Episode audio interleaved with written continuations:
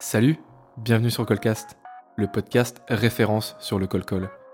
Que tu sois professionnel de la vente, entrepreneur, tu souhaites tout simplement en savoir plus sur cette technique de vente ultra efficace, tu es au bon endroit. L'idée elle est toute simple, réunir des cadors et des experts du sujet pour te partager leur parcours, leurs expériences et même leurs objections vécues et comment y répondre.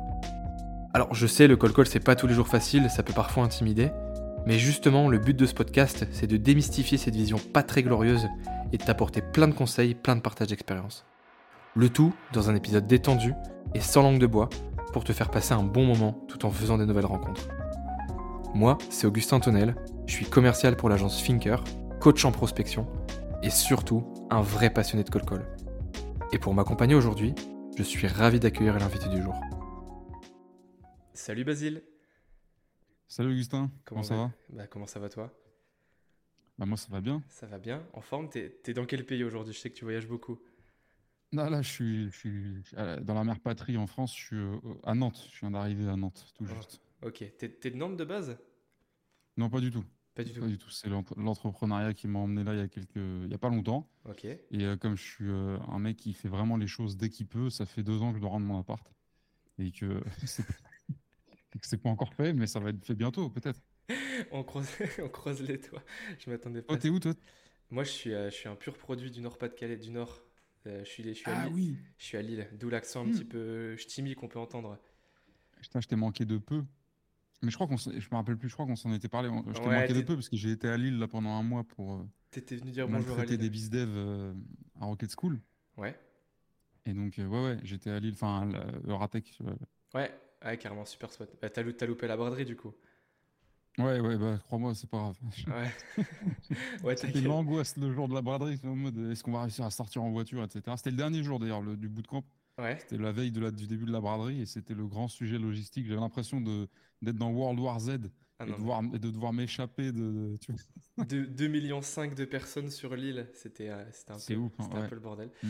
Basile, moi je te connais parce que bah, je, vois passer tes posts euh, clivants, slash rigolo, slash euh, tout ce qu'on veut sur, sur LinkedIn. Encore une fois, je te l'ai dit en off, mais je te le redis, ça me fait vraiment, ça me fait vraiment sourire et rire et j'adore. Mm. Est-ce que tu peux nous, te présenter à la, à, la, sauce Basile? Est-ce que tu peux nous parler, nous parler de toi s'il te plaît? Ouais, bien sûr. Bah, je vais essayer de me présenter dans un, dans un axe qui, touche à ton podcast. Donc, euh, pour faire très court, euh, sur les débuts, euh, je pense comme beaucoup de gens qui sont dans nos métiers, un parcours absolument chaotique scolairement et très professionnellement, c'est-à-dire début dans la vie active pour des raisons de d'oseille tout simplement sans aucune, aucune vocation, aucune passion de quoi que ce soit à part de, de jamais être en négatif sur un compte.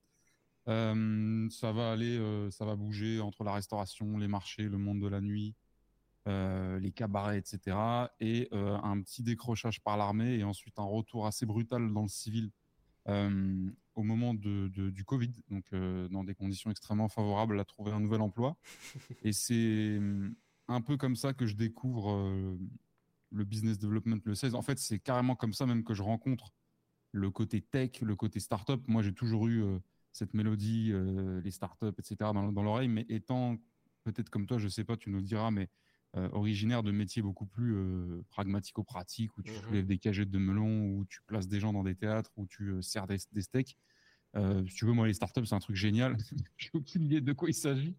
c'est un truc que tu as dans le décor, tu vois, comme ma tante, elle sait que le Bitcoin, ça existe. moi, je savais, que les, je savais que les startups, ça existait. Sauf que quand tu rentres dans un pays qui est cloisonné, enfin, pas cloisonné, qui est, comment il disait?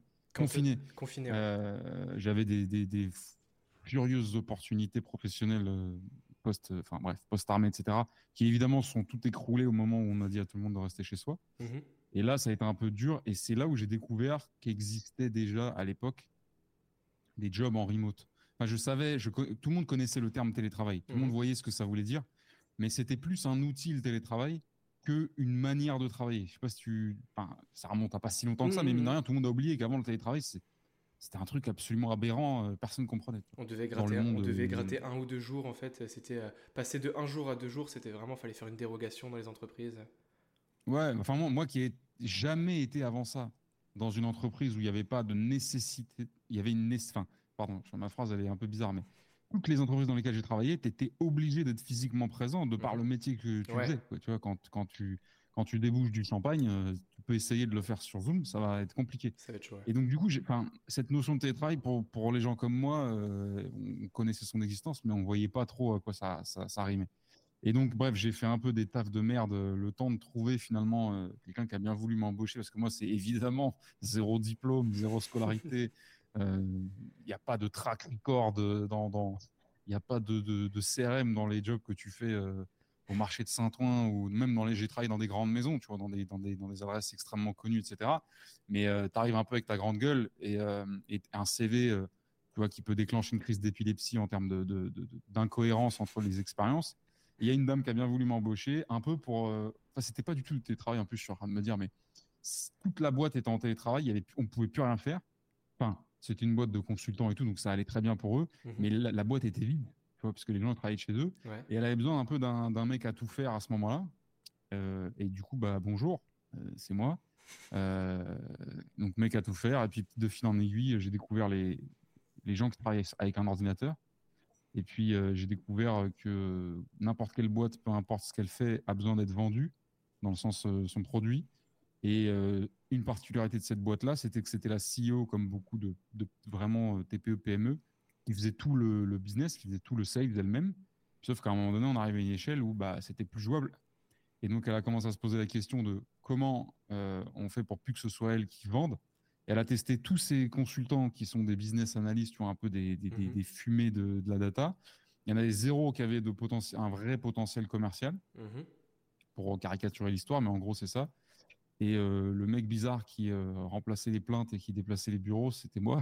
Et, du coup, ils m'ont testé quand même et ils ont dit, bah attends, lui, il a l'air un peu plus euh, enclin en termes de soft skills avec ça. Il faut tester. Et c'est là où j'ai découvert le, notre game. Et j'ai commencé, comme j'imagine toi, avec une, violence, une violente expérience du call call, mmh qui, je pense, est le meilleur dépustelages possible pour quelqu'un avant de s'attaquer à la vente. Ça et le porte-à-porte. Ouais. parce qu'en gros, on, va y venir, mais en gros, je pense que si tu résistes, ça ne veut pas dire que tu es bon, hein. si tu résistes à ça et que tu n'es pas complètement dégoûté, traumatisé à vie de, du job de sales, qui pour moi est adapté à moins d'un pour cent de la population, euh, c'est que tu es plutôt bien parti. Tu vois, si tu commences avec une, manière trop douce, mmh enfin douce, c'est pas le bon mot parce que ça veut dire qu'il y a des échelles de difficulté et tout, mais le call call hard et le porte-à-porte quand c'est ton premier job dans le sales, même si évidemment tu as eu plein d'expériences avant, de ta vie, de job et tout, qui font que tu as as conçu une espèce de, de pré-talent. Mais si ta première expérience, c'est ça et que tu es encore là demain, je pense qu'on peut travailler avec toi. Tu vois. Mhm. Parce que 99% des gens, tu le sais, ils seront pas là demain. ils se seront fracturés quelque chose volontairement pour pas revenir et pas revivre ça. Tu vois. Et justement, euh, quand on t'a mis sur cette nouvelle mission qui pour toi, bah, tu n'avais pas encore eu cette expérience, euh, bah, déjà comment tu t'es confronté face à, comment tu t'es confronté face à ça? Et bah, est-ce que ça t'a plu? Est-ce que bah, tu te dis ouais c'est vraiment chaud, mais vas-y je continue là-dedans Si tu peux nous parler justement bah, de, bah, de, ton retour en mm. fait. Ouais.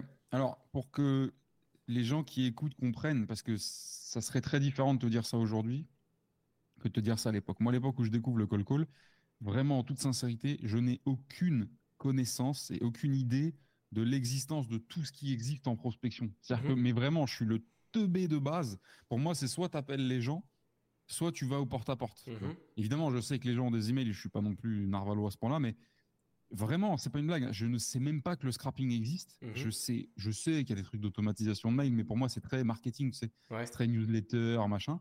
Je suis pas du tout euh, euh, je suis très cultivé dans le digital, mais sur d'autres secteurs. Euh, je suis très dans la vidéo, très dans la création mhm. audio, etc. Mais alors dans le côté prospectif, SaaS, B2B, je sais pas quoi. C'est pas sais même pas que ça existe. Non mais toi, tu me dis B2B déjà à l'époque, je te regarde mal un petit peu. Genre, il veut quoi lui Non, ça va? Tu vois ce que je veux dire? Après, ça ça m'empêche. Mais si tu veux, pour moi, le métier, c'est d'appeler des gens. Donc, à l'époque, nous, enfin à l'époque, cette boîte, elle démarche que les big names de la pharma. Tu vois. Donc, euh, en termes d'accessibilité, on est bien. Hmm. On est croustillant sur le prospect. Pour commencer, c'est parfait. Hein. Voilà. Par contre, attention, la matière exploitable, elle est immense parce que bah, les labos sont énormes, les gens dans les labos sont très nombreux. Et évidemment, c'est des gens dont les coordonnées véhiculent, euh, enfin, se baladent beaucoup, donc c'est assez mhm. facile. Euh, de toute façon, la CEO elle-même avait une espèce de fichier. Je pouvais dormir dessus pendant quatre ans sans jamais scraper quoi que ce soit. Donc, en fait, je refaisais, je refaisais cette précision parce qu'évidemment, ça aurait été extrêmement différent pour moi de vivre cette expérience à l'époque si j'avais eu connaissance de tout ce qui existait déjà. Et qu'on m'obligeait, on m'aurait obligé à faire du call call. Mhm. À l'époque, pour moi, on me dit fais du call call, c'est pas on m'oblige, mais c'est qu'en fait personne dans la pièce sait qu'on peut faire autrement. Mhm. Et puis on va pas aller évidemment Covid euh, taper à la porte des labos qui de toute façon sont vides. Voilà. Bien sûr. Donc voilà. Et puis là, là, si tu veux être sûr d'avoir aucune chance de parler à quelqu'un, c'est vas-y en porte-à-porte chez Sanofi, tu vas voir comment tu finis en garde à vue assez rapidement.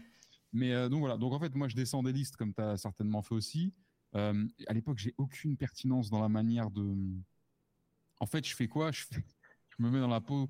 Enfin, c'est naturel hein, quand tu le fais. Mais je dis, je veux absolument parler à la bonne personne, mais je sais pas qui est la bonne personne. Mhm.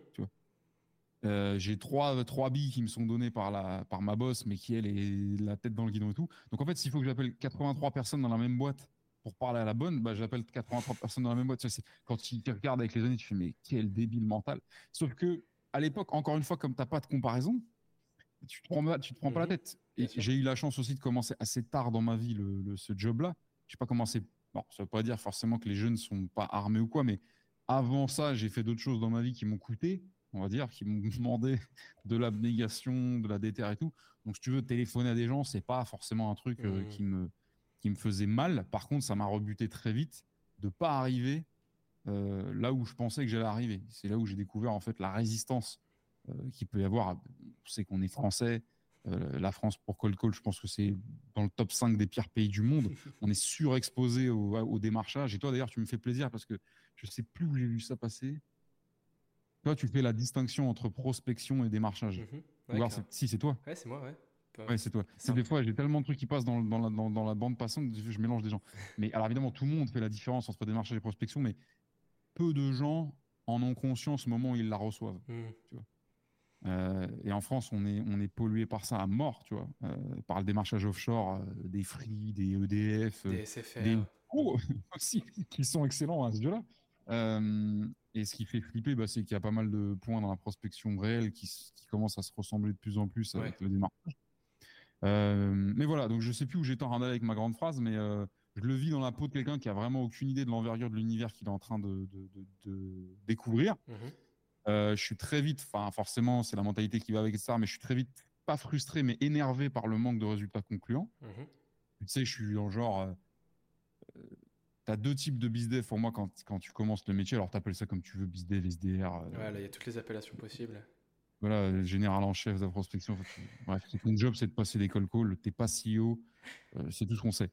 Euh, Il y a deux types de bizdev au tout début. Pour moi, il y a ceux qui vont placer le moindre rendez-vous qu'ils arrivent à placer, et il y a ceux qui vont placer aucun rendez-vous parce qu'ils ont tel, ils ont, ils ont pas envie d'envoyer le gars en rendez-vous parce qu'ils pensent qu'il n'est pas assez qualifié. Mm. C'est deux défauts, hein. c'est-à-dire que les deux sont mauvais, c'est nul les deux. Euh, Il y en a juste un qui donne l'impression qu'il y a du travail, et sauf si tu as déjà des outils d'enregistrement, de, stack, de stats de call, etc., ce qui Mhm. n'était absolument pas mon cas, évidemment. Ouais, c'est ce que j'allais dire justement. hein. J'allais te poser la question justement. Au début, c'est Mm. quoi C'est juste du fichier Excel avec un bigot et tu prends ton téléphone et t'appelles. C'est ça, Ouais, t'avais. c'est clairement ça. On parle pas de logiciel de softophonie, pas de CRM, pas de pas de. Il n'y a pas de. CRM. En même temps, en même temps, on est en train de benchmarker les CRM. Je découvre ce qu'est un putain de CRM. Ouais. Enfin non, c'est pas vrai. Mais je découvre ce qu'est un CRM vu par le sales et le business, parce que j'ai déjà utilisé des CRM dans les cabarets où j'ai travaillé, mais c'était vraiment dans son sens littéral de gestion de la relation client. Mhm. Euh, tu sais, dans les trucs où tu as de la billetterie derrière, Ouais. en fait, c'est pas du tout comme nous, on utilise un CRM où on a des actions. On s'en branle de ça dans les trucs, c'est plus des trucs marketing, etc. Donc là, on benchmark en même temps un CRM pour structurer. Alors, on avait une petite particularité dans cette boîte, c'est que le métier, si tu veux, des gens qu'on plaçait, des consultants qu'on plaçait, ils font ce qu'on appelle de la business intelligence. D'accord. Euh, et en gros, alors je vais pas t'expliquer, euh, mais en- enfin, si je peux t'expliquer en deux secondes, mais euh, toi et moi, si demain on monte une boîte, on va regarder euh, à l'horizon trois mois, six mois si on vient de la monter, six mois, un an quand on commence à avoir d'attraction, un an à deux ans si on commence à avoir de la vision. Tu vois. Mhm. Ben, un labo pharma, ça regarde 25 ans en avance. C'est pas une blague. Euh, voire euh, beaucoup plus. Et donc ça forecast sur euh, forecast, donc pour éviter d'utiliser des, des anglicismes, ça essaye d'évaluer et de prévoir du, du chiffre et de la projection d'achat et de la projection de vente. Évidemment, c'est les labos, leur job c'est de trouver des molécules, de, de, de sortir un médicament. Si c'est pas eux qui trouvent la molécule, bah, la molécule est bloquée pendant quelques années par les labos qui ont trouvé, par des brevets. Mais dès que c'est dès que c'est généricable, on dit dès qu'en gros le brevet saute, tous les autres labos peuvent sortir leur générique. Donc, bref, tu vois, c'est des mouvements de business. D'où le fait il qu'on regarde 25 ans. Ouais, non, mais ils regardent, mais c'est hallucinant des fois. Ouais. Tu, sais, tu, étais potentiellement mort euh, pendant que tu fais le tableau, enfin, à l'époque où tu fais le tableau. Donc, c'est des, chiffres, mais t'imagines le levier de projection, il est monstrueux, donc le moindre calcul est précis. Donc, tout ça pour te dire qu'en fait, les, consultants qu'on place, ils ont une particularité, c'est que c'est des sorciers d'Excel. Mais des sorciers. Genre, euh, tu prends le mec le plus chaud que tu connais sur Excel, tu fais x10. Les mecs, ils font des trucs, tu savais même pas que c'était possible. Tu pensais même pas déjà que c'était possible de le faire avec du, du vrai code et du programme. Eux, ils te le font. Alors, évidemment, ceux qui connaissent Excel savent que derrière, il y a du code et du prog, etc. Donc, bref, c'est la petite particularité de ces gens-là. Donc, on n'a pas trop de mal à générer en interne des solutions mmh. euh, pour se dispenser d'un CRM tant qu'on n'en avait pas vraiment besoin. Donc, mmh. évidemment, on n'était pas à l'arrache comme certaines boîtes qui n'avaient pas tué, qui ont zéro CRM, zéro tracking de ce qu'elles font. Nous, on avait nos petits trucs, tu vois, mais à un moment donné, c'est vrai que c'était aussi pour une question de gestion d'équipe.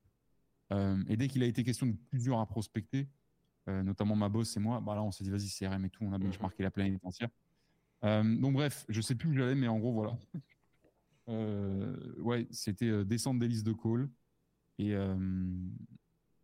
et très vite ça m'a frustré. Et c'est pour ça d'ailleurs que je suis pas resté dans cette boîte.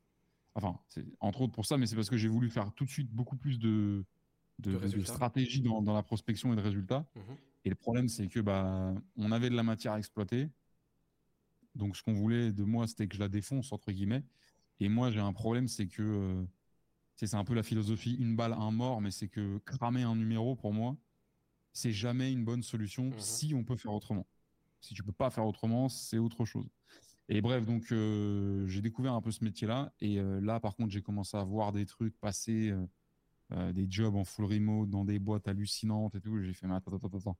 Parce que moi, deux, semaines avant, je savais pas que ce métier-là, je pouvais le faire. Tu vois mhm. Je le savais bien, mais tu comprends. Et donc, j'ai commencé à m'ouvrir au monde des startups. Moi, je suis un peu un boulimique euh, tu sais, euh, les gens qui fonctionnent par lubie, c'est-à-dire qu'une fois que je découvre un truc, je vais m'enfoncer dedans x10. Euh, Après, ça te là, j'ai commencé à lire. Ouais, ça, peut faire ça. Là, ça n'a pas été le cas. Là, je suis tombé un peu amoureux du, de l'environnement. En fait, on dit environnement startup, mais on s'en branle. Les startups, c'est l'environnement tech et Silicon Valley-like. En gros, c'est startup en fait, mais c'est-à-dire l'énergie qu'on peut mettre dans une entreprise qui innove ou qui essaie de, de prendre une part de marcher autrement que dans le long terme mhm. euh, et de prouver rapidement, et bah, ce truc-là, je le découvre en fait euh, avec ce job. Et évidemment, plutôt que d'aller placer des consultants BI, même si c'était très bien et que je les aimais beaucoup, euh, aller vendre du SaaS, ça m'a tout de suite attiré. Tu vois. Vas-y, vas-y. Ça me fait soulever deux questions. La première. Moi, hein, quand c'est trop long. Coupe-moi de net. Non, t'as trop bien, moi j'adore les échanges. Hein, c'est une discussion au coin du feu, c'est ce que je t'avais dit. Hein. Typiquement, ça c'était il y a combien de temps? Pour mettre une, une temporalité euh, ouais, c'était il y a 4 euh, ans. 4 ans. Et l'expérience que tu as faite 4 ans. 4 ans, ok. Et l'expérience que tu as faite ensuite? Alors, moi, ensuite, j'ai fait. Euh, j'ai pris ma, ma, tête et je l'ai fracassé contre des portes grâce à ma naïveté. C'est-à-dire qu'en fait, moi, j'ai voulu entrer dans le game sales. J'ai bouffé tous les podcasts. Alors après, j'ai arrêté les podcasts parce que ça, ça, ça, me fracassait le cerveau. Mais j'ai bouffé tous les podcasts un peu plus anglophones que francophones. Malheureusement, il y a toujours un gap de, pas de qualité, parce que qualité, ça voudrait dire qu'on parle moins bien, etc., mais un gap de valeur qui est mm. énorme. Ils sont, ils sont beaucoup plus euh, straight, ils vont beaucoup plus fondamentalement droit au but ou pas. Hein. Il y en a qui sont très bullshit. En tout cas, à l'époque, je trouve, euh, il y a les frères Gorovitch, tu vois, qui mènent un, qui mènent un beau programme avec euh, dans l'arène, etc. Mm-hmm. Mais sur le paysage français, t'as pas non plus 10 000 trucs. T'as Alexandre, Alexandre Vauquier, qu'on salue au passage des héros de la vente, qui lui est le seul espèce de malade qui va enchaîner des centaines d'épisodes, aller voir tous les mecs du sales game, etc. Mmh. Et je rencontre notamment un mec euh, qui, a joué, qui a été clé dans mon orientation, que tu connais peut-être, qui s'appelle Elric Legloire. Euh, ça me dit rien. Ah ouais, Elric Legloire, c'est le GOAT. Euh, en fait, c'est ça qui est ouf. C'est... Moi, c'est mes GOAT préférés parce que c'est les GOAT que peu de gens connaissent. Mmh. C'est pas... c'est... Ah, évidemment, il a un personal branding si, si tu regardes bien, etc. Mais c'est des gars qui ont plus d'humilité que de. Ah non, c'est horrible ce que je vais dire. Je vais dire, il a plus d'humilité que d'ambition. Mais en fait, non, c'est juste que son humilité, elle est beaucoup plus visible que son ambition. Mhm. C'est un mec qui il ponce le sujet du, du, BDR, SDR, mais depuis des années, puisque quand moi je suis arrivé, il était là-dedans. Mhm. C'est un ancien de chez Chili Piper qui s'est fait lay-off. Enfin bref, il a une histoire un peu hardcore, etc. Mais c'est un gars qui a, il a un podcast qui s'appelle SDR Game. Mhm. Euh, c'est le gars, je pense, qui a diffusé le plus de valeur gratuite sur le métier du bizdev francophone. Maintenant, je crois qu'il a shift, il est parti en.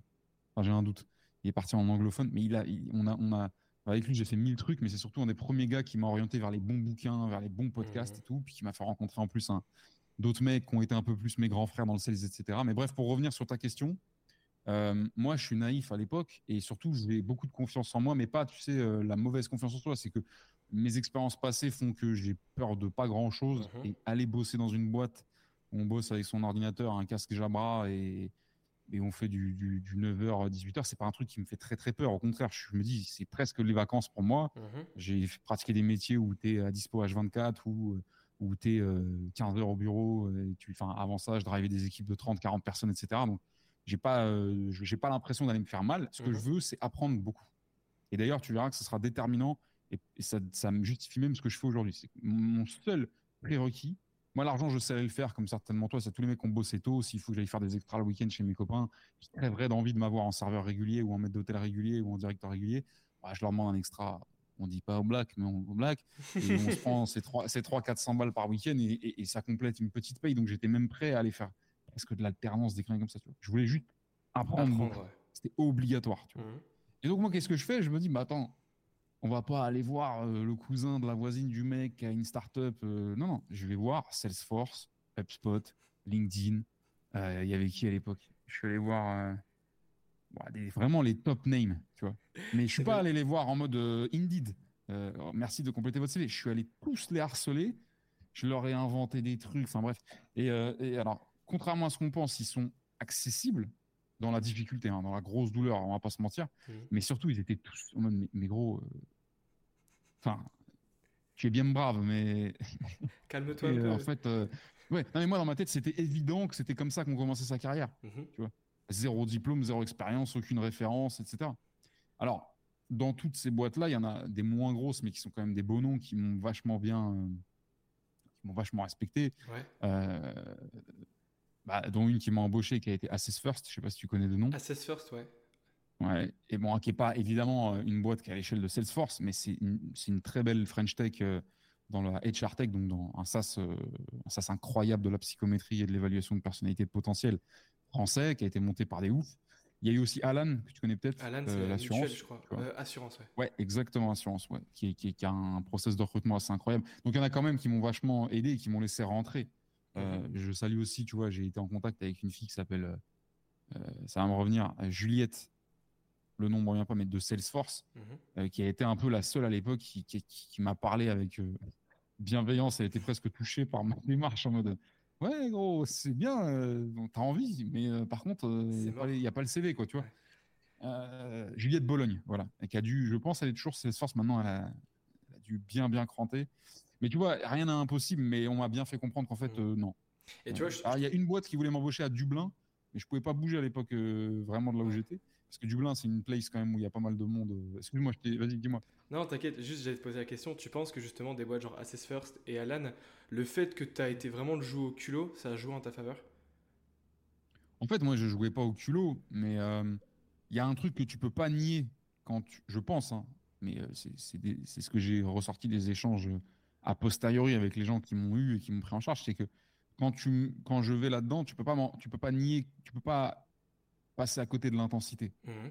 C'est-à-dire que moi, si je veux rentrer dans ta boîte, je vais rentrer dans ta boîte. Tu vois, c'est sûr, en fait. Mhm. Le seul, enfin, c'est sûr. Si tu vas, sauf si tu me dis non et qu'il y a une raison que je ne peux pas contourner. Mais sinon, tant que c'est ça, euh, moi, je comprends pas vraiment le, le côté. euh, je prends rien pour argent comptant. Mais de toute façon, on- toi et moi, on est bizdev, mec. C'est-à-dire que si, si on prend un nom pour argent comptant, Non, on s'arrête tout le temps. dans notre métier. Attention, faut pas confondre ça avec la débilité euh, du mec qui se, qui, se, qui se fracasse la tête volontairement. Mais le, le seul nom, c'est. euh, mais vous avez pas fait le MIT. Mais nous, on prend que des gens qui ont fait le MIT. Et ouais. c'est vrai, dans les faits. Bon, bah, soit je vais passer le MIT, soit je nique un mec du MIT à un concours d'échecs euh, public où je sais pas comment je fais. Et là, je prouve, mais, mais sinon, je, je m'arrête, tu vois. Il faut aussi avoir. euh, tout est une question de décision. Mais. Alors, c'est sûr, c'est particulier. Eux, ils me repèrent euh, sur LinkedIn. Donc, si tu veux, euh, c'est très différent. Mais ce que tu peux pas nier, enfin, pour donner de l'espoir, enfin, de l'espoir, pour donner peut-être des, conseils, des recos aux gens qui sont dans cette posture-là actuellement, si t'es pas intense et que tu oses prétendre vouloir pratiquer notre métier, même si tu connais rien, tu es une brêle en call call, tu es une brêle en tout. Tu es presque un alphabète en fait. Moi je pense que je connais des gens dans mon entourage qui sont alors analphabète c'est un grand mot, c'est juste qu'ils sont extrêmement peu lettrés parce qu'ils ont toujours pratiqué des métiers euh, je t'ai dit installer des barnums de marché euh, ça ne Mmh. demande pas nécessairement d'avoir une licence littéraire, mais je connais des gens qui sont dans ces conditions-là qui feraient des bizdev mais monstrueux. Tu vois, bon, en général, ils glissent vers le porte-à-porte quand ils s'intéressent aux sales, etc. Mais pour moi, il n'y a pas de skills académiques à avoir en, en bizdev. Par contre, si t'es pas intense, intense, ça veut dire que ouais, quand tu, tu regardes quelque chose, c'est intense. Quand tu vas vers quelque chose, c'est intense. Il y a du momentum. Il n'y a jamais de, de, stase, de tu vois, de, de, moment d'arrêt. Et ça ressemble beaucoup au ce qu'on appelle le capital entrepreneurial. Est-ce que tu as du capital au niveau de ta personnalité qui correspond à l'entrepreneuriat, tu vois? Pour moi, les gens qui sont qui sont pas capables d'insister parce qu'ils sont persuadés euh, qu'il y a une raison. Il hein. ne faut pas être teubé encore une fois. Je vois pas trop en fait pourquoi on, on les pousserait à faire ces métiers-là. Souvent, on les pousse. Mais non, en fait, si t'es pas fait pour faire ce métier-là, c'est pas grave, c'est ok. Mais si tu candidates, ça veut dire que tu oses mhm. prétendre que tu veux faire ça mais soit intense un minimum, tu vois, sans harceler non plus la personne.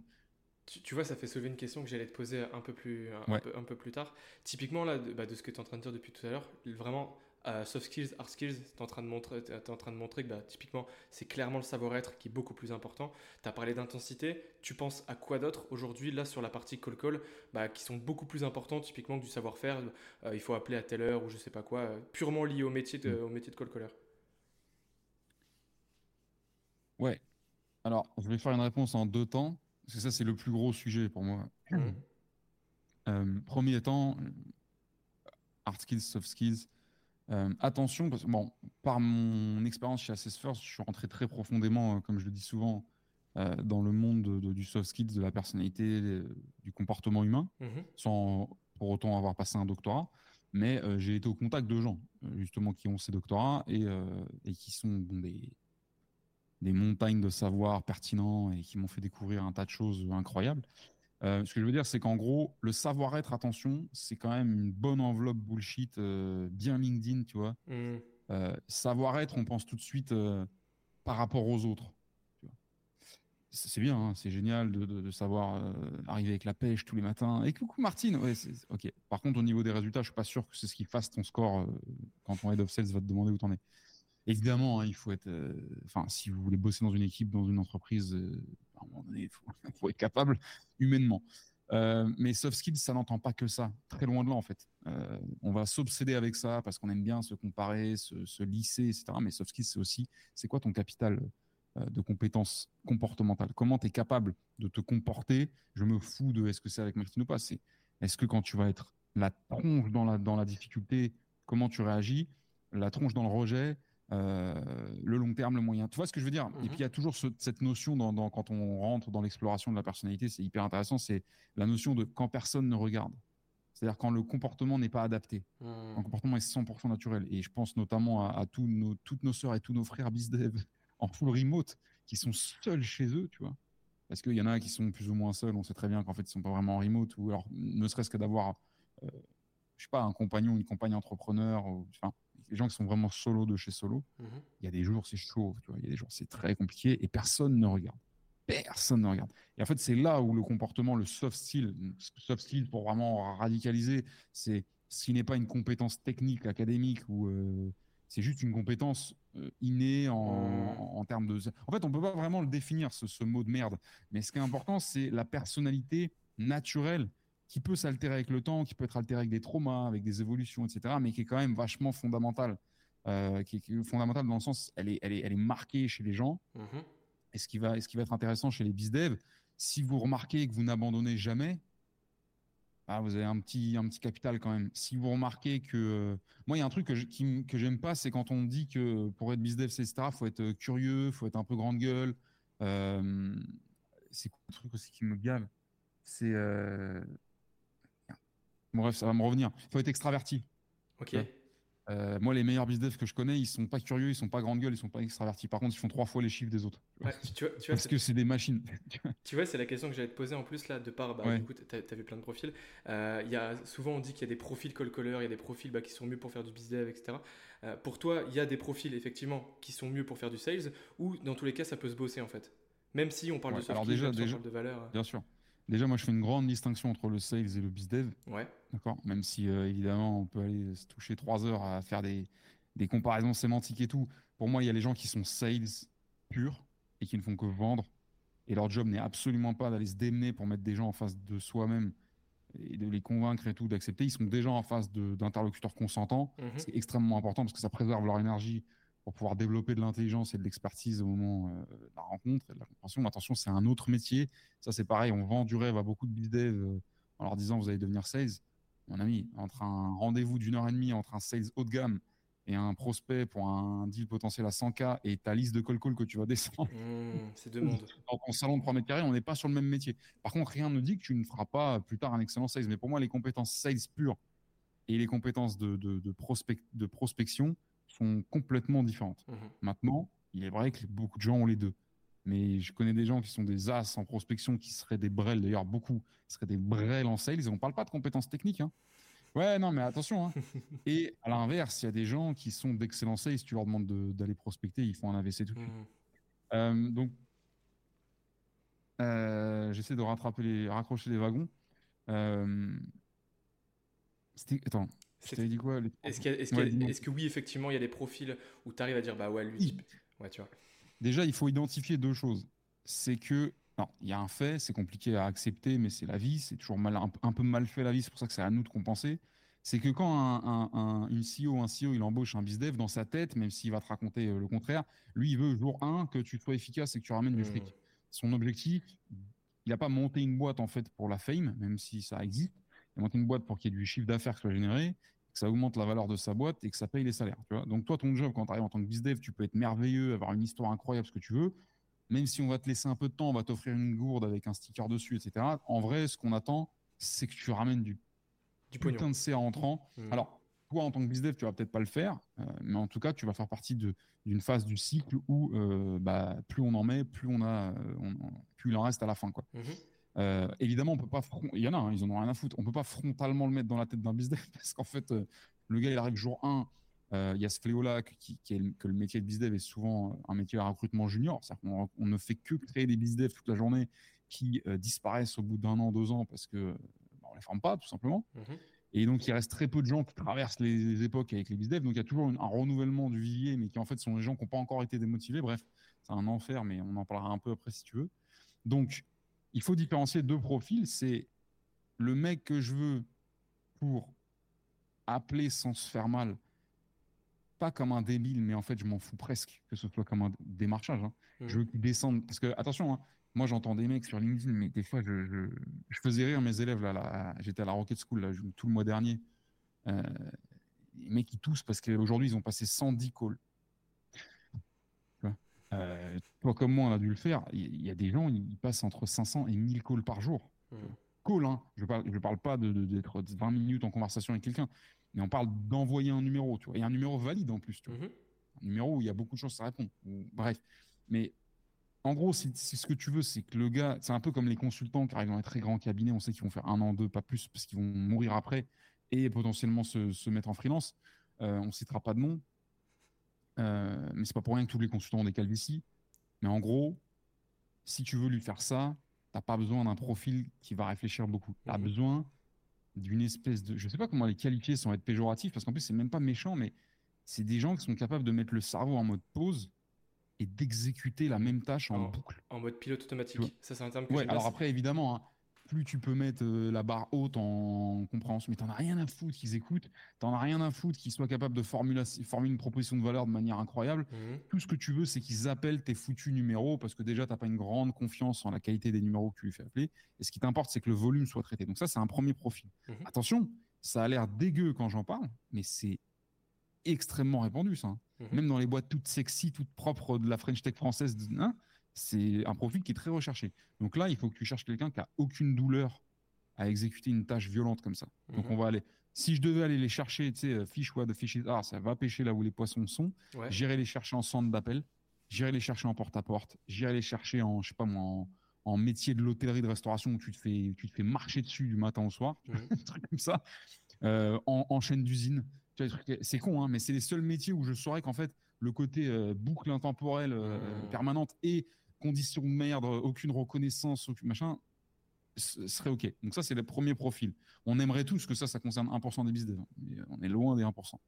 Le deuxième profil, c'est le bizdev fantasmé, c'est la personne qui est capable d'appliquer des gestes techniques et des gestes intelligents. Bah, si tu penses que ça va arriver jour 1, euh, c'est compliqué. Donc, c'est là où, où s'ouvre le grand sujet, qui est mon sujet, et qui vient d'une phrase que je t'ai dit tout à l'heure. J'ai dit la chose la plus importante pour moi, la seule chose que j'exigeais des gens si je voulais être embauché, c'était d'apprendre beaucoup. Mhm. C'est qu'en fait, un bizdev, quand il arrive chez toi, il est à 0,25% de son, son potentiel. Mais vraiment, même un bizdev qui a déjà bossé, hein. Mhm. même un bizdev qui a déjà. Alors évidemment, si tu me dis qu'il a 15 ans de call, euh, dont, dont 10 dans ton secteur à un moment donné, euh, bon, voilà. Mais euh, un bizdev, c'est comme quelqu'un qui achète une graine. Tu vois, alors là, je, pars en métaphore, je- mais pour faire, pour, faire, pour faire une métaphore qui va amuser plein de nos camarades, moi, j'ai jamais fait ça de ma vie, toi non plus, je sais, mais on a tous un pote un jour qui a essayé de faire pousser de la bœuf chez lui, tu vois. Enfin, peut-être pas. Mais en tout cas, là où j'ai grandi, on j'ai plein de potes qui ont essayé, tu vois, en mode, ils ont acheté de la lumière, de l'hydro, de machin. C'est comme si ces gars-là, ils se forment, ils, enfin, ils apprenaient à tout faire pour essayer de faire pousser leur petite weed pour leur, consommation personnelle, qu'on soit d'accord. Bien sûr. Ne fumez pas de drogue. Euh, et ils commandent les graines, les graines elles arrivent, mais ils, ils- Ils font rien. voilà, ils posent la graine sur, le, sur la table basse.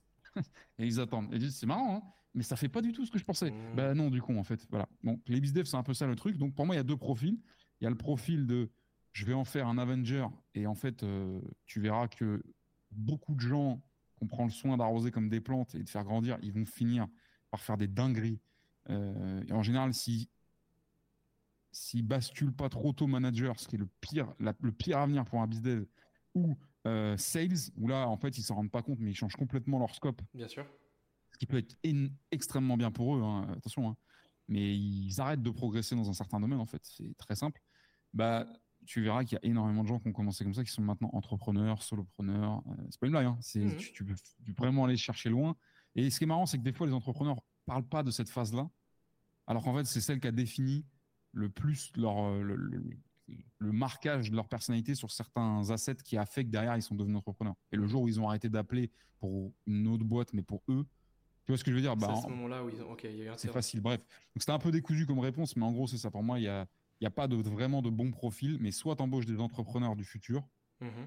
et là, ce que tu veux, c'est leur faire passer des classes pour en faire les forces spéciales de, de, du bizdev, mais en fait, par extension, du business, parce Ouais. que le bizdev, c'est du business. Mhm. Soit tu embauches des robots, et c'est extrêmement difficile de trouver des robots qui cassent pas. Ouais. Euh, D'ailleurs, le robot casse toujours à un moment donné. Mais moi, quand je tombe sur des robots, hein, ça a l'air vachement négatif hein, quand j'en parle. Mais je te jure, il y en a, ils me, ils me fument. Vraiment, c'est incroyable. À base des listes d'appels tous les jours. Ils finissent à 19h. Tu as l'impression qu'ils ont passé leur meilleure journée. Toi, t'es là, mais ça va, gros t'es teubé ou... Et en fait, non, je sais pas, ils ont une espèce de distance avec ça. Et, euh, et ils traitent pourtant pas leur taf euh, euh, comme, comme, comme de la merde. C'est-à-dire qu'ils Mhm. font très bien le job. Tu vois Moi, j'ai rencontré une entreprise qui fait de la surveillance euh, de personnes âgées. Donc, en gros, c'est une entreprise qui vend un système de, de, de- d'alerte, de détresse physique. hein, c'est du hardware euh, pour les personnes âgées qui sont seules chez elles. Donc, si jamais elles tombent ou qu'elles ont quoi, bam, elles, elles appuient sur un truc, un collier ou un bracelet Mhm. et tout de suite, il y a un opérateur qui rentre en ligne avec elle. tu vois. Euh, Il y, a, il y a une partie du job qui est horrible. Tu vois. Genre, tu peux assister à une mort en direct, euh, chose comme ça. Et les gens qui sont dans ces centrales d'appel-là, déjà, elles font des chiffres, tu sais, elles font les 3-8, Ouais. et elles ont une espèce de... Elles ne sont pas touchées par le téléphone. Mhm. Alors, ça ne veut pas dire qu'elles feraient des bons call call, des, des, des- des bonnes euh, personnes au call call, mais par contre, elles seraient jamais atteintes Mhm. par ce qui se passe en face, tu vois. Bref, voilà, pour abréger, Ce que tu disais tout à Euh, l'heure avec euh, on, te- on- on coupe le cerveau en fait. Typiquement là c'est du pilote automatique. Ouais. C'est- le terme. Moi, je- moi le terme que j'adore c'est de l'abattage en fait. Exactement. Ouais. Mais ce qui est marrant, c'est qu'on est capable de le faire en général sur d'autres trucs. Tu vois, enfin, tu, tu peux parler de, je sais pas, de, d'anciens militaires ou quoi, mais on s'est tous fait, euh, enfin, tous non, mais euh, je sais pas si tu as déjà fait une marche de plus de 100 bornes, euh, un peu à la, à la dure, bêtement, tu vois. Mais à un moment donné, si tu coupes pas le cerveau, jamais tu l'as fait. Mm. Jamais. Ou, une- ou une course, ou, ou tu vois, un truc, jamais tu l'as fait la marche. À aucun moment, à aucun moment ça va se passer, tu vois. Il faut qu'à un moment donné, tu t'arrêtes et tu dises un pas, un pas, un Mhm. pas. Mais c'est vraiment littéral, tu vois. Tu te déconnectes complètement. Bah, le call call, ça peut être ça, tu vois. Et bah tu vois typiquement tu dis des trucs qui sont ultra importants parce que moi euh, je, suis un, je suis un gros fan de sport. Je crois que toi aussi. Je crois je crois avoir y passé. Mm. Pour le coup je suis, un, je suis un gros fan de sport. Tu vois CrossFit, muscu, bref. On s'en branle c'est pas le sujet. Mais typiquement quand t'es en séance et genre t'as une barre de 100 kg tu vois genre c'est soit tu la soulèves soit tu la soulèves pas. Tu vois genre t'es t'es mis face entre guillemets face à, face à ça. Et c'est genre c'est c'est typiquement c'est y a- ça a aucun rapport avec le call call. hein, mais ça apporte ça m'a apporté vraiment à fond dans le call call. Ouais. Toi bah je suppose que tu as le sport aussi. Est-ce que tu as d'autres événements ou tu as d'autres euh, à côté qui t'ont apporté à fond sur la partie call-call Bah, c'est une, vraie, vraie bonne question. Tu sais, je déteste les gens qui répondent ça. Je sais pas pourquoi. Pourquoi ça te fait ça? Ça m'insupporte. Non, c'est attends, je vais refaire. Ça m'insupporte les gens qui répondent ça à chaque, à chaque question qu'on leur pose. Et ça, c'est un vice de sales. De sales, sales, c'est d'AE, d'AE, d'AM, etc. De, de dire ça, c'est une bonne question? Bah, C'est une très bonne question. Alors, des fois, la question, tu as juste demandé si tu avais des lacets ou des scratchs. Mais là, pour le coup, c'est une très bonne question. Tu sais comment on sait qu'une question est bonne? Pour moi, il n'y a pas, y a pas d'autres de, leviers. C'est si pendant que tu me l'as posé, j'ai presque arrêté de t'écouter pour réfléchir. Là, c'est le cas, tu vois. Pour moi, enfin, après, il n'y a que moi qui peux le dire si, je l'ai vécu comme ça. Mais euh, je vais te dire un truc, je ne sais pas si, quelqu'un l'a déjà dit. Enfin, je pense que oui, mais en tout cas, c'est bien.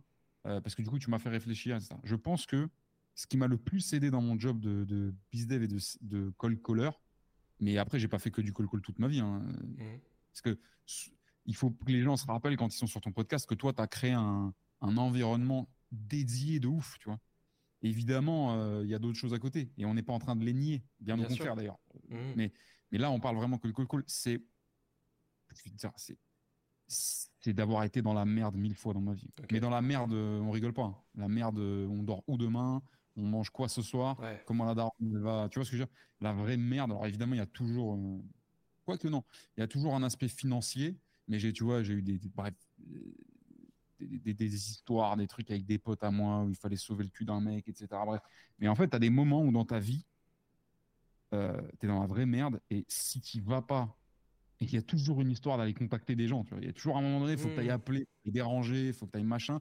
Et en fait, c'est faut que tu ailles obtenir quelque chose. C'est souvent pour toi, c'est souvent pour ta famille, pour les tiens. Mmh Mais le fait d'être dans la merde, ça te désactive. Mais c'est même pas un sujet ça te désactive l'analyse de l'autre. Tu es en mode, oui, mais peut-être. Alors, sauf si c'est de la stratégie, sauf si tu as un peu de stratégie de... Eh, pour obtenir machin. Mais moi, j'ai une maman qui a été comme ça, qui a, géré euh, à bout de bras la famille, euh, à la dure, etc. Et il y a eu des, trucs, mais horribles. Enfin, bref, des transferts de gens d'un centre palliatif à un autre, ou mmh. enfin, bref, un malade qui allait presque se retrouver euh, tout seul dans un hall, machin. Et j'ai vu ma daronne, mais soulever des montagnes, comme on dit, tu vois, déplacer des montagnes avec un téléphone, tu vois. Alors là, évidemment, ça, fait la métaphore téléphone, mais peu importe avec quoi. Mais dans le sens, c'est j'ai besoin de ça, point. J'y vais, etc. Et en fait, le fait d'avoir moi expérimenté ça, alors quand je dis que j'ai été dans la merde, rien de, de rien de digne d'une série Netflix, tu vois. Mmh, mmh. Ils font des séries pas grand chose en ce moment, mais ce que je veux dire, c'est que quand tu es vraiment dans la merde, tu le sais. Hein, euh, tu peux pas te poser la question, tu sais que tu es dans la merde, ça te travaille H24 et ça te pousse à agir d'une manière euh, rudimentaire dans le bon sens du terme. C'est-à-dire que tu déshabilles ce que tu fais, de tout ce qui sert à rien, de tout l'artifice, mais aussi de toute la couche euh, progressive, euh, long terme. Tu, mhm. C'est comme si je te disais, ok, euh, vas-y, je te donne un exemple qui va parler à tout le monde. On fait, on fait, tu fais un peu de muscu, c'est ça? Tu fais un peu de la muscu. On va à la salle en gros. Bon bah ok, dans deux ans, moi dans deux ans j'ai 35 ans. Je veux pour mes 35 ans être à moins de 10% de body fat, tout en étant en mettant recomposé donc avec une prise de muscle euh, progressive je sais pas je me fixe X kilos. Un truc très long terme où j'ai mhm. découpé en étapes c'est extrêmement cadré je sais que ma diète va suivre je sais que mon entraînement va suivre mhm. je sais que mon job va me blesser etc ok. Et entre temps donc là je vais faire mon truc tu vois je vais m'appliquer dans ma discipline etc et entre temps je sais pas pourquoi il y a un mec qui me croise dans la rue il dit waouh c'est incroyable t'as une gueule de ouf t'es le prochain euh, Brad Pitt français. Je te veux dans on va faire une version française de Batman. Euh, je te veux dans le premier rôle tu as, un mois pour prendre 8 kilos de muscle. Bon, bon, chance, frérot. Mais euh, tu as, un mois pour prendre 8 kilos de muscle et machin. Et là, tu vas faire la même chose que ce que tu fais. Tu vas, tu vas t'entraîner, manger, dormir et, et récupérer. Et, comment dire, et pas te blesser. Mais tu vas pas du tout le faire pareil. Bien sûr, tu mettras Tu, tu le faire pareil, tu vois. Mmh. Je pense que le bon muscle dans le col call et dans les, dans les, les gens se rendent pas compte que c'est un métier d'élite, mais ils en, en fait, ils se rendent compte. Tu te rends compte que le col call c'est un métier d'élite quand tu le quittes. Mmh. Et, tout ce qu'on te raconte quand tu rentres dedans, c'est que c'est surtout pas un métier d'élite. C'est un bon métier de teubé. Et quand tu pars, tu te dis, mais non, en fait, c'est juste l'inverse. Ouais. que si on te le dit dès le départ, c'est mort, tu viens même pas. Et je pense que la chose à muscler quand tu veux être bon dans ce métier longtemps, c'est d'arriver à mettre la même intensité que tu mettrais pour obtenir ton corps de Batman en un mois. Euh, enfin, un compromis entre euh, ce que je mets comme intensité pour avoir mon résultat dans un mois et ce que je mettrais dans mon résultat dans deux ans. Et en fait, l'intensité que tu mettrais pour avoir ton résultat dans deux ans, c'est un peu la valeur refuge. C'est quand ça va pas, tu sais que ça, c'est impossible que tu ailles en dessous. Mhm. C'est vraiment ta valeur plancher, tu vois. Sauvetage. Mais ça veut pas dire qu'il faut que tu passes l'année dessus. Mhm. Et le reste du temps, bah, tu essayes le plus possible de t'éloigner de ta valeur plancher et de pousser, de pousser, de pousser de ça. Et euh, parce qu'en plus de ça, ça va créer une espèce de côté, pas ludique, mais un côté un peu plus évolutif, euh, performance, etc. Je sais pas si ça répond du tout à tes... En général, j'oublie les questions qu'on m'a posées. oui, elle a été très bonne celle-là. Mais avoir été dans la merde, c'est ce qui m'a le plus aidé parce que j'ai vraiment dû convaincre des gens. Et tu vois, j'aurais pu répondre à ça.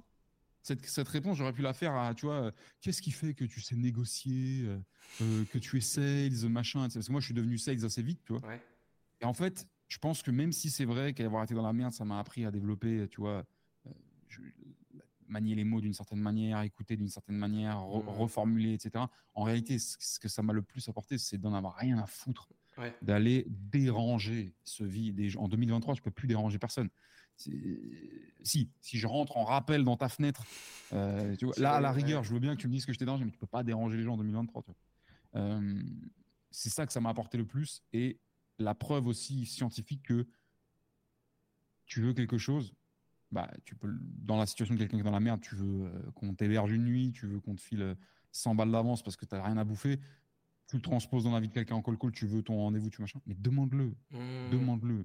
Après, euh, sois pas débile mental. Mais en fait, le nombre de calls que je réécoute, parce que des fois, là, je vais arrêter, mais je faisais des grosses prestations dans des boîtes où je réécoutais des centaines de calls euh, pour essayer de détecter des patterns négatifs à, corriger. Mmh. Le nombre de gens qui demandent pas ce qu'ils veulent, c'est hallucinant. Tu vois, hier, qui pensent que c'est ça qui va faire qu'ils vont échouer. Tu vois, euh, ils sont là, c'est même pas ils tournent autour du pot, c'est ils tournent autour de la planète qui est autour du pot. Tu vois. Mais bref, très bonne question, Augustin. Merci, Basile. Et euh, je t'en pose une deuxième parce qu'on va arriver au bout du temps, donc j'ai pas envie de, pas envie de prendre ton temps. Mais c'est quoi ton temps en fait? Parce que je sais même pas. Euh, tu vois, grosse erreur de sales. Normalement, on cadre l'agenda avant de commencer. bah, en, moyenne, en moyenne, les épisodes, on est sur 30-35 minutes. Là, on a dépassé, mais pour le coup. ah euh, merde, oui. Ah, moi, je crois que dans ma tête, c'était une heure, voire plus. Ah non, mais tu peux pas en faire deux bah, Fais-en deux si tu veux. On en fera deux. Moi, j'ai du temps en fait. J'ai un mec qui va arriver incessamment sous peu, mais il a sa clé. Mais en gros, je peux aller facilement jusqu'à midi sans problème. Hein. Ah mais je veux pas que je veux pas altérer ton format et ton, ton, en, Je pense qu'on en fera un deuxième parce que là, il y, a tellement de valeur de ton côté que. Mais du coup, je vais, je vais, te, poser, je vais te poser une autre question typiquement. Tu revois, euh, tu revois le Basile d'il y a, du coup tu m'as dit c'était il y a 4 ans, tu revois le, Basile d'il y a 4 ans, tu lui dis quoi justement euh, pour monter en compétence encore plus vite, scale encore plus vite et apprendre encore plus vite sur la partie call call. Et pas que hein, d'ailleurs. Déjà je lui dis n'écoute plus de podcast jusqu'à ce que tu niques les chiffres qu'on t'a donnés. Ok. Non mais en fait tu sais c'est le syndrome un peu de on a tous un fantasme quand on veut être le meilleur sincèrement. Mais euh, c'est, tu vois, moi je fais du sport, tu fais du sport. Euh, on a tous un fantasme hyper mauvais qu'on cache, hein, mais de croire qu'il y a un raccourci dans l'univers et qu'on peut le trouver par hasard. Tu vois, genre en mode, mhm. ah tiens, dans tel épisode, machin. Tu sais, c'est la dépendance au hack. Mais en fait, les hacks, les tips, etc., c'est pas, euh, c'est pas négatif que parce que c'est 99% du temps du bullshit. C'est parce qu'on en devient, on devient dépendant à les chercher. Mhm. Et évidemment, quand on les cherche, pendant qu'on les cherche, on n'est pas en train d'appeler. Euh, le, conseil que je donnerais, me donnerait, c'est euh, de ne pas écouter de podcast, mais d'écouter des calls. Alors, c'est hyper dur, en fait, si tu réfléchis. Mais moi, j'ai déjà payé. Les siens ou les autres? Bah, les, tiens, les tiens, oui, évidemment. Euh, il faut un moment. Mais je pense qu'au début, il n'y a pas beaucoup de valeur à écouter ses propres calls. Il faut. Hein. pour moi, c'est une base, donc j'y pense même pas. Mais un sales, un bizdev qui s'écoute pas, t'es pas safe, t'es pas bizdev, t'es es amateur. Le mm. jour où tu veux tu nous appelles et on, on discute, tu vois. Après, je te dis pas de passer ta journée à écouter tes calls, hein. mais, euh, mais par contre, il y a un truc important, c'est moi, j'ai déjà payé, alors je dirais jamais qui, je dirais jamais dans quelle boîte, mais j'ai déjà donné en liquide de l'argent, c'est pas une blague, hein, un pote à moi, quelqu'un que je connais bien, pour qu'il m'envoie un badge de 100 calls euh, téléchargé d'Aircall, d'Aircall de sa boîte. Ouais. C'est pas une blague, hein. j'ai déjà acheté ça pour ma gueule. Hein. Pas du tout pour en faire. En plus, c'était même pas sur un, un, persona qui m'intéressait à l'époque. Je voulais écouter ces bizdev, ces bons bizdev. En plus, j'ai fait l'exigente. J'ai lui, lui, machin. Je veux un call qui a l'air pourri, un call qui a l'air bien. Il, m'a annoncé 100 calls, cet enfoiré, il m'en a donné 80. Mhm. Mais euh, ouais, après, il faut voir le taf qu'il a Mais j'ai payé, tu vois, genre, la matière première, les gars, c'est les calls, les vrais. Hmm. Les vrais calls, c'est là où il y a la matière. Attention, par contre, le conseil que je donnerais aussi, c'est toi, ce que tu veux, c'est être une machine à appeler. Ouais. C'est pas être une machine à analyser. Parce que moi, le problème, c'est que je suis devenu très vite très bon à analyser les calls, les miens, y compris ceux des autres, et à faire du feedback un peu hardcore. Donc, du coup, je passais mon temps à faire des. Après, c'est comme ça que tu deviens manager, que tu deviens autre chose. Si c'est naturel pour toi, bah, tant mieux, frérot. Mais si ton job, c'est de d'éclater des records en tant que bizdev, toi, tu es le champion. Toi, tu es celui qui est sur la piste en train de courir. Tu pas le coach. Tu pas le mmh. Même si c'est très bien, si tu comprends la préparation, etc. Donc, et c'est là où je vais faire le plus gros shift et où tu vas regretter qu'on fasse pas deux épisodes d'un coup, c'est que le plus grand piège, mais je m'en vais, je m'en vais le résoudre sur l'année 2023-2024, ce piège-là, et je vous vois faire des trucs, tu vois, les, les Anas, toi, etc. Je, suis très content parce qu'en fait, tout le monde est en train de tracter un peu vers, vers le haut, mais si tu te rends compte le retard qu'on a pris, mais en gros, le plus grand piège du business development et du cold call majoritairement, hein, mais du business development entre autres, c'est d'avoir osé appliquer la phrase qui dit que c'est en forgeant qu'on devient forgeant. En fait, la plus grande douille de ça, mais personne ne s'en rend compte parce qu'il n'y a pas de, c'est pas une intention malhonnête. C'est pas quelqu'un qui, c'est pas des gens qui nous manipulent pour nous faire croire ça. Même si en vrai, euh, les SaaS qui vendent de l'analyse, de la réécoute et des machins, ils sont très contents que tous les business rament comme des bœufs au début. Euh, en fait, il y a une partie de la phrase qui est correcte, c'est de te dire euh, qu'il faut s'entraîner quand on est bizdev. En fait, il n'y a qu'une seule manière de devenir un excellent bizdev, c'est de s'entraîner. Il n'y a aucune autre manière. Mhm. Il n'y a pas besoin d'aller lire 80 livres, il n'y a pas besoin d'aller écouter 500 podcasts, il n'y a pas besoin de, faire quoi que ce soit, à part t'entraîner. Et c'est là où ça merde, c'est qu'en fait, appeler, ce n'est pas s'entraîner. Évidemment, euh, si tu as, passé 8000 appels via quelqu'un qui en a passé deux, normalement, si pas trop teubé, et si tu es un vrai business, si tu t'écoutes, tu as, augmenté ton niveau. Mais en fait, tu l'as augmenté de manière complètement aléatoire. Tu l'as augmenté malgré toi.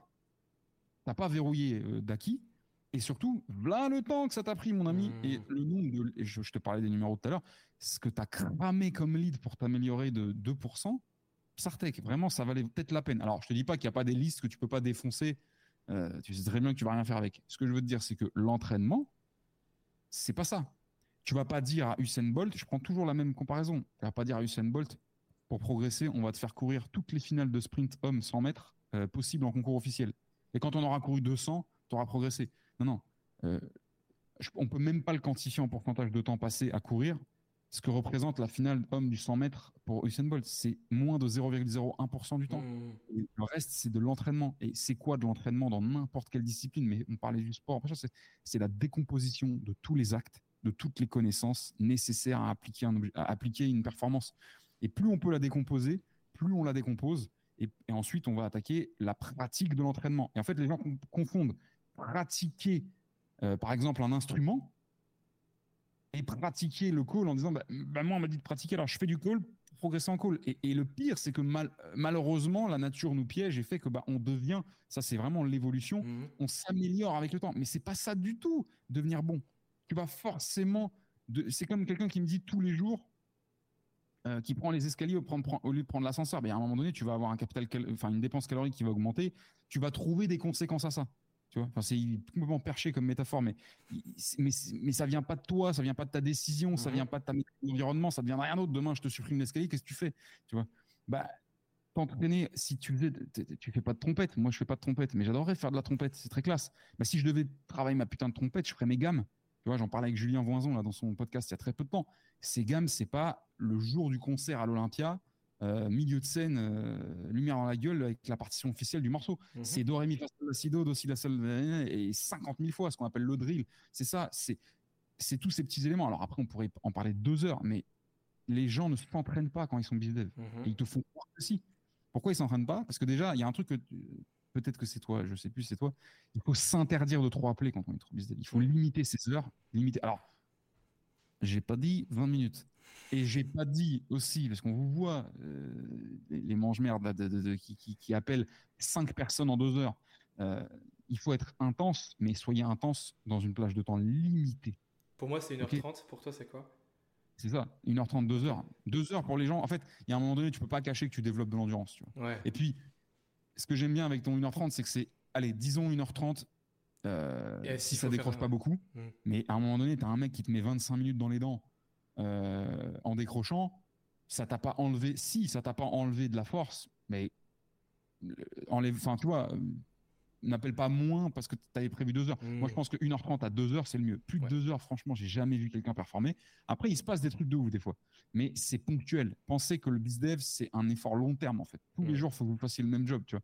Donc, Les gens, ils s'entraînent pas pourquoi Parce qu'ils font leurs appels, ça les rince, ils y mettent tout leur capital d'énergie, et ensuite ils font de l'admin où ils pensent que ça les relaxe. En fait, ça leur fait fondre le cerveau.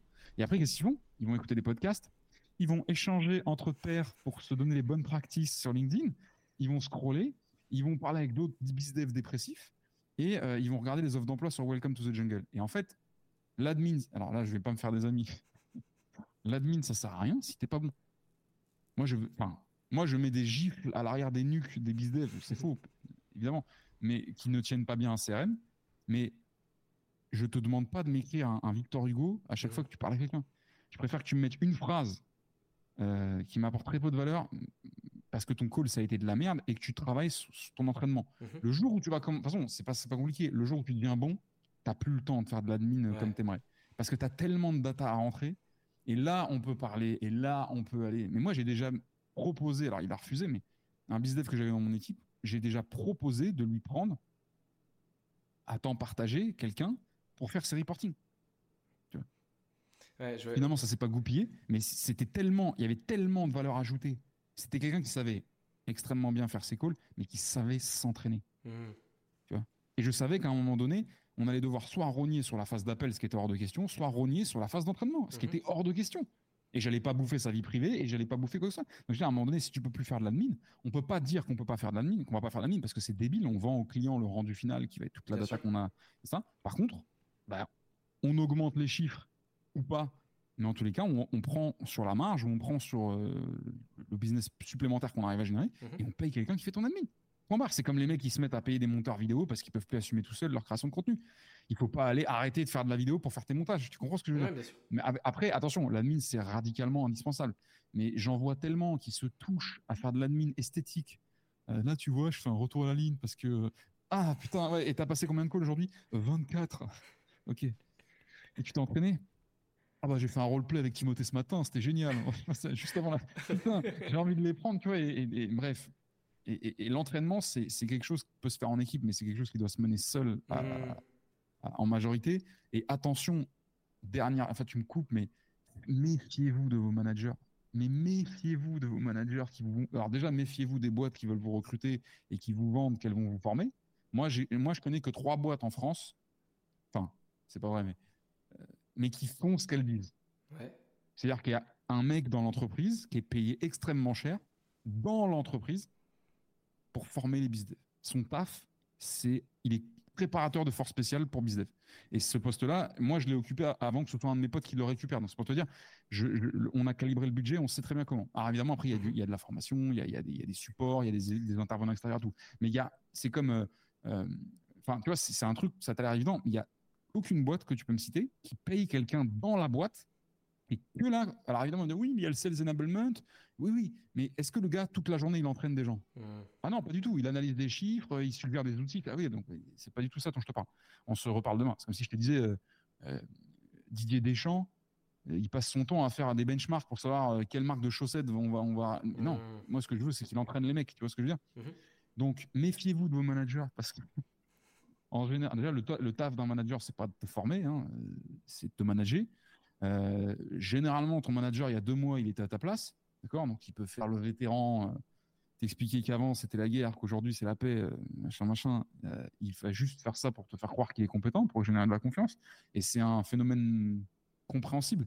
Mais soit tu es Usain Bolt, soit tu es le coach du Bolt. Tu vois Tu peux pas être les deux. Mm-hmm. Quand tu te dis, ouais, mais alors attends, je suis pas d'accord parce que moi, tu vois, j'ai été dans le tir longtemps, le tir euh, sportif. Et euh, je suis pas mauvais du tout, mais je suis aussi excellent formateur j'étais instructeur, etc. Et les gens disaient souvent, ouais, mais tu vois, quand je passe du temps avec toi ou quand je passe du temps avec, euh, je sais pas, un pote à moi, X, qui est excellent tireur, mais pas du tout instructeur, ouais. bah, je progresse quand même.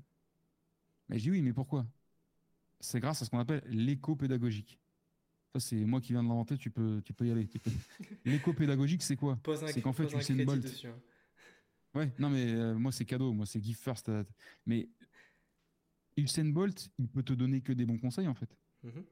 Parce que tu sais ce que c'est les conseils qu'il va te donner? C'est les conseils C'est ceux que son coach lui a donné. Évidemment, ils vont pas forcément faire mouche à chaque fois. Mhm. Mais Usain Bolt, il est incapable de te dire de la merde sur le sprint. Tu vois? Par contre, ce qu'il va te donner, c'est 1% de ce que pourrait te donner son coach. Son coach, bien sûr. Dont le travail d'ailleurs n'est pas de te donner, mais de te lire et de te faire mal de la bonne manière pour te faire progresser. Mmh. Mais c'est pour ça que quand tu passes du temps en contact des champions, tu augmentes forcément ton niveau. Mais c'est un écho. Mmh. C'est l'écho pédagogique, tu veux. Et c'est très bien. Et par contre, quand tu es au contact d'un mec qui fait les deux, c'est rarissime. hein. Mais soit qui a été champion et qui est devenu euh, pédagogue, bah, forcément, tu vas plus vite. Mais ceux qu'il faut chercher, c'est des pédagogues, c'est ceux qui forment, ceux qui ont dédié leur vie à comprendre comment on pouvait faire passer un mec de 0 à 100 en un minimum de temps possible et d'efforts possibles. D'efforts dans le sens. euh, euh, dis-moi, dis-moi, vas-y. Et euh, après- dernière question, parce qu'après on va arriver, on va arriver au bout. Je pense qu'on va faire un deuxième épisode par contre, parce que là, on pourrait être. Non, mais c'est toi qui gères, hein, t'inquiète. Et même s'il faut qu'on reprenne tout, tu me diras, avec grand plaisir. T'inquiète. Et là, typiquement, je te pose une question. Un mec, euh, là, là, je te demande ton avis. Un mec qui explose les stats, Ouais. qui fait des putains de chiffres, est-ce que c'est pour autant que ça va être un bon pédagogue, justement? Bah non, c'est l'inverse. Ouais, ok, on est d'accord. C'est l'inverse. De toute façon, un bon pédagogue, il est bon pédagogue avant de faire quoi que ce soit. Mhm. Le problème, c'est que pour être un bon pédagogue, enfin, on va rembobiner. Pour savoir qu'on est un bon pédagogue, bah, il faut euh, faire de la pédagogie. Ouais. Mais là, on est dans une compétence euh, qui est extrêmement proche euh, de, de- de- de- des fondamentaux comportementaux. C'est-à-dire que quelqu'un qui est pédagogue, il l'est dans tout. Mhm. Euh, en général, c'est un peu raccourci, voire trop ce que je dis, mais tu vas avoir un contact avec les, les inférieurs en âge, c'est-à-dire les, les- les gens qui sont vraiment plus, plus jeunes, extrêmement automatique et bienveillant. Tu vois, genre, le pédagogue, il explique les choses. Le pédagogue, il regarde, il pose des questions, il accompagne, il défie. Euh, à aucun moment, le pédagogue, il va te parler de, sa, de son score, il va te parler, il s'en Ouais. branle. tu vois, enfin, Mhm. après, tu peux être pédagogue dans la vie, mais avoir un point où tu es le champion. Mhm. Mais ce que je veux dire, c'est que le gars qui cartonne dans les chiffres, en fait, il faut déjà, il faut le, la- le laisser continuer à cartonner dans les chiffres. Moi, les, les boîtes qui passent manager, leur top, leur oula, 3-4, leur top performeur sans aucune évidence euh, au préalable, c'est ah, bah, lui, il est né pour être manager, ça se voit. Ou, même parfois sans même la demande du, du- du gars ou de la nana. Mhm. Il n'a rien demandé. Ah, toi, tu vas être, maintenant, tu vas être manager. Tu- ouais, bah, du coup, il arrête tous les chiffres qu'il est en train de faire. Mais c'est pas, en aucun cas, ça doit être un pédagogue, en fait. Si ça en est un, c'était déjà là avant et euh, ça doit venir de lui ou d'elle. Mhm. Tu vois? Après, on peut challenger quelqu'un. Mais euh, pour moi, il n'y a, pas- il y a pas de. Déjà, il n'y a pas de corrélation entre. Ça, dans certains métiers, ça pourrait. Mais être un bon call caller ou un bon bizdev n'a aucun atome crochu avec être un, un Avec bon le fait d'être un bon manager. Ouais, un Non, pédagogue. Ouais, tu vois. tu vois, je suis d'accord. Je vais te poser, euh, j'insiste encore une fois, mais les deux, les deux dernières questions. Euh, tu les as un peu dit au fil de l'épisode, mais je vais les- là on va quand même les. Parce que c'est un rituel en fait, je les pose à chaque fois, à chaque fin d'épisode. Là, typiquement pour toi, ton meilleur conseil que tu as entendu hein, sur la partie ou euh, que tu donnerais sur la partie call call et le pire conseil que tu as entendu ou qu'il faut surtout pas donner sur la partie call call. Tu les as un peu donnés au fil de l'épisode, c'est pour ça. Non, après, le conseil qui m'insupporte le plus, mais c'est pas le pire. En fait, ça, le pire, c'est forcément un conseil qui fait du mal plus que du bien. Le conseil qui m'insupporte le plus, surtout quand il est vendu, Mhm. c'est il faut sourire au téléphone. Mais il fait pas de mal, ce conseil. Ouais. Il me fait juste chier quand j'entends des business me dire je comprends pas, je souris au téléphone et je fais pas de résultat. Bah oui, moi aussi je comprends pas. Euh, mais c'est pas ça le pire. Donc le pire conseil qu'on puisse donner à un bizdev. Euh, non, celui-là, celui-là, il va faire mal à beaucoup de gens. Mais euh, franchement, je pense que c'est le pire. C'est de connaître son produit. Mais ça, tu peux t'en rendre compte que quand tu as pris les années. euh, Mhm. Et en fait, tu peux t'en rendre compte que quand tu es devenu sales. Ça, c'est ce que je veux dire, ça va faire grincer des chicots euh, plein de team lead. Je m'en tape, parce que c'est la, la vérité scientifique. Un bizdev n'a pas. Alors, attends, attends. Quelqu'un qui fait du call-call pour boucler du meeting B2B, B2C. Genre, Mhm. Pas quelqu'un qui t'appelle pour te vendre un briquet ou un abonnement. C'est- Si tu fais du one-shot selling, euh, à un moment donné, si tu sais pas ce que tu vends, tu vas jamais faire. On parle de toi et moi, enfin, tu vois un peu ce qu'on fait, je pense Ouais, qu'on fait en mode prise la de- même chose. Prise de rendez-vous. euh, Ouais. mhm. Moi, ce que je viens chercher, c'est un rendez-vous. Ouais. et un vrai rendez-vous putain de consenti et, et qualifié. Quoi. Je veux pas Mhm. te mettre un, un- je veux pas mettre un, un charlot en face, enfin un charlot. Un- je veux pas mettre le mauvais Pokémon en face de mon sales, tu vois. Mhm. ni de moi-même si c'est moi qui fais tout. Le pire conseil qu'on puisse donner à un bizdev, c'est de connaître le produit, de connaître ce qui va être vendu. Pour une raison simple, c'est que même le sales, même le sales, et là, pour le coup, n'écoutez pas les gens qui n'ont jamais vendu, parce qu'ils ne peuvent pas savoir de quoi ils parlent, et crois-moi qu'il y en a un paquet qui te jactent et qui jactent et qui jactent, qui n'ont jamais été sales de leur vie. Et tu peux même avoir été sales sans jamais avoir rien vendu de ta vie, hein, si t'es pas. On en connaît des mecs qui ont fait des 3-4 mois, période d'essai, et le et closé, ah ah, jamais, ah, d'accord. Bref, même le sales n'a en théorie pas a besoin de parler du produit. Hmm. Alors là, tu me dis, euh, c'est marrant parce que les 25 dernières démos auxquelles j'ai assisté, euh, les 25, c'est que du produit pendant une heure. Oui, monsieur, parce pas- que c'est des boîtes qui sont éclatées au sol en termes de process de vente, Ouais. comme beaucoup de boîtes en France. Maintenant, je te dis un truc. La vente, ça n'est que une histoire de l'autre. Si tu es en train de parler de toi, c'est déjà cuit. Ça, c'est des grandes phrases faciles. Mais le problème, c'est que les gens ont du mal à intégrer que toi, c'est le produit aussi. Mhm. Maintenant, évidemment, quand tu vois un produit complexe, où il y a besoin de réassurance, où il y a besoin de normes, où il y a besoin de preuves, de preuves techniques, où je ne sais même pas quel prétexte ou quoi, évidemment, il faut que tu connaisses ton produit. Mhm. Évidemment. Moi, tu vois, si j'avais pas connu le produit Assess First, j'aurais pas compris ce qu'on faisait, Ouais. tu vois? Mais en fait, j'aurais pu comprendre ce qu'on faisait sans connaître le produit, mais il m'aurait, il, m'aurait fallu passer par d'autres chemins qu'on m'a pas proposés. Mhm. Mais tout ça pour te dire, c'est que pourquoi, il, pourquoi je te dis que ce conseil fait plus de mal que de bien?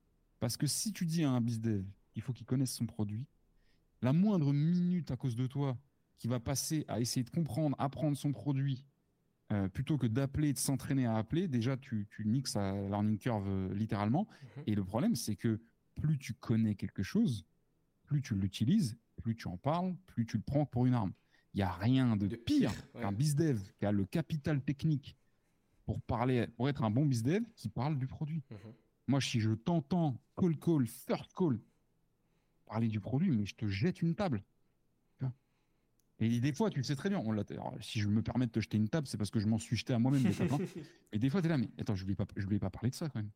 Je ne voulais pas parler de la feature dont tout le monde se branle, même dans la boîte, tu vois. Alors que le mec, il a décroché il y a 37 secondes. Tu vois. Parce que, mais, et donc voilà. Et donc pourquoi c'est le pire conseil qu'on peut se donner à un jeune bizdev C'est parce que si tu dis à un jeune bizdev d'aller d'aller se renseigner sur le produit, un, il va le faire, déjà Et- première, et première play. Et ensuite, il va en parler. Et deuxièmement, il va l'utiliser. Ouais, ouais. Alors que ce qu'il faut, c'est qu'il apprenne à décrocher du résultat à l'envers, autrement qu'avec ça. Mais évidemment qu'il faut qu'il ait une curiosité, etc. Mais laissez-le tranquille, Mhm. sauf s'il vend un produit. Non, en fait, je crois qu'il n'y a même pas d'exception à ça. Il n'y a même pas d'exception à ça. Parce que la, la seule objection qu'on va donner à ce truc-là, c'est oui, mais si le prospect il te pose une question, mec, ton job, c'est de décrocher des rendez-vous. Ok? Qu'est-ce que tu comprends pas dans la phrase? Qu'est-ce que pourquoi on te fait décrocher un rendez-vous pour que le prospect se mette en face d'un sales si ton taf c'était d'être capable de faire ce que le sales fait? Mhm. Là, On s'emmerderait pas. Donc ton job là, c'est de décrocher un rendez-vous. On ne décroche pas un rendez-vous en parlant d'un produit. Jamais. Et pourquoi ça on l'apprend? Enfin, c'est pas vrai, on l'apprend en bizdev, mais on l'apprend pas assez radicalement. Et d'ailleurs, la première chose qu'on fait quand on accueille un bizdev, c'est de lui parler du putain de produit. Ouais. Nous, on fait ça, Hein nous, on fait ça. nous. Ouais, je suis d'accord. Attention, on va pas tous rentrer en guerre, mais je vous dis, faites un test. Prenez un, un mouton noir, isolez-le dans vos, dans vos team bizdev et si possible en full remote qui parle avec personne et faites le test. Ne lui parlez pas du produit. Mhm. Vous lui dites en, en une ligne ce que fait le produit et vous lui parlez que de la valeur, vous lui parlez que des clients et vous lui parlez de rien aussi d'autre que d'aller s'entraîner. Mhm. Rendez-vous dans un mois si vous avez sélectionné un bon profil. Il- il- mais mais c'est pas une blague. hein. C'est Ah d'ailleurs, d'ailleurs, il y a un livre, je, sais, je serais incapable de te sortir la référence, c'est de la littérature, euh, littérature US. Donc, euh, je suis pas sûr que ce soit une grande référence en France, mais il y a un livre de je sais plus qui qui parle de ça. Euh, je sais pas si c'est pas, bon, on s'en fout, mais qui dit qu'il y a un mec qui était arrivé dans une boîte, il comprenait mais rien à ce que faisait la boîte, mais genre, mais vraiment littéralement rien. C'était Et- un truc plus ou moins financier, tu vois, euh, technique. Et il, il a une, comme c'est un enragé mort de faim, il a une learning curve énorme. Tout le monde, c'était le GOAT. Et il est devenu bon sur le produit et sa courbe est redescendue, tu vois. Mais ça, c'est la réalité, mon gars. Mhm, mhm. Les gens, ils se rendent pas compte, c'est la réalité. Sauf qu'en fait, scientifiquement, comment ça se passe C'est que tu vas avoir une learning curve brutale, mais derrière, le fait que tu aies appris à appeler en volume, que tu aies appris à, à endosser du résultat, fait que ta redescente Mhm. de courbe, elle va être compensée par ta montée en niveau technique fondamental, et donc elle sera très peu détectée. Mais donc on saura jamais ce que c'était la, la- la learning absolue. En fait, il n'y a pas de raison.